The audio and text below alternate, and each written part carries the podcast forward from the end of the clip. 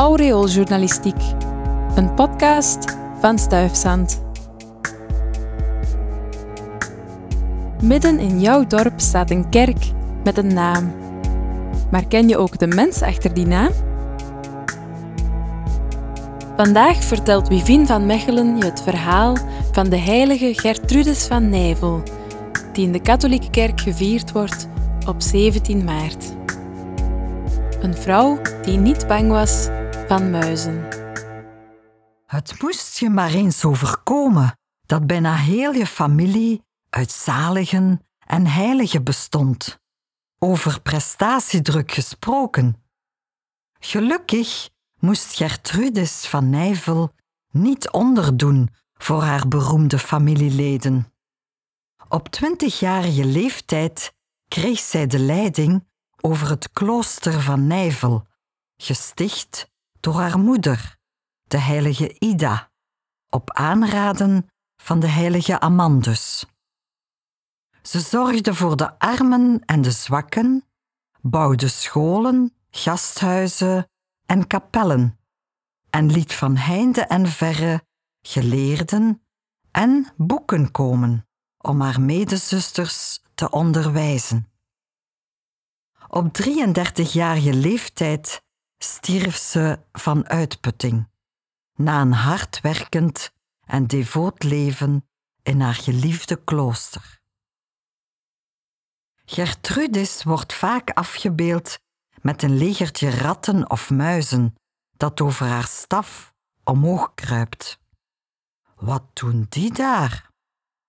Er circuleren verschillende verklaringen, maar haar feest wordt gevierd op zeventien maart, aan het begin van de lente, wanneer de akkers voor het eerst opnieuw bewerkt worden. Wie woont er op de akkers? En wiens rust wordt dan verstoord? Juist, muizen. Rond die periode had men dus iemand nodig om de kleine knagers te helpen verjagen. De heilige Gertrudis kwam daarvoor precies op het juiste moment. Niet toevallig is zij ook beschermheilige van tuin- en veldvruchten.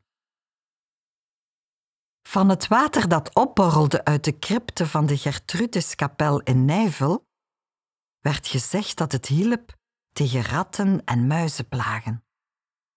Voor het beste resultaat moest je dit water over je akkers verspreiden.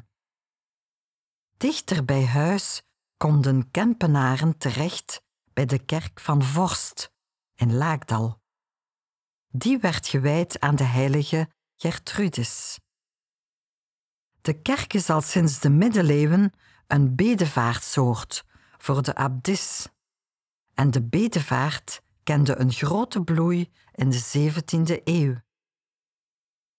Als pelgrims na hun bezoek aan Vorst weer naar huis gingen, namen ze een beetje zand van het kerkhof mee. Dit strooiden ze thuis in het rond om er de ratten en muizen mee te verjagen.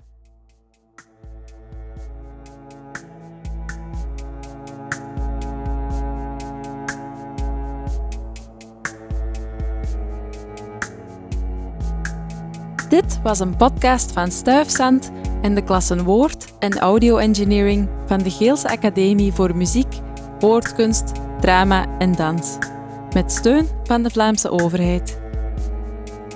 Heb je nog vragen, suggesties of opmerkingen? Laat het ons weten op info at stuifzand punt be. Dankjewel voor het luisteren.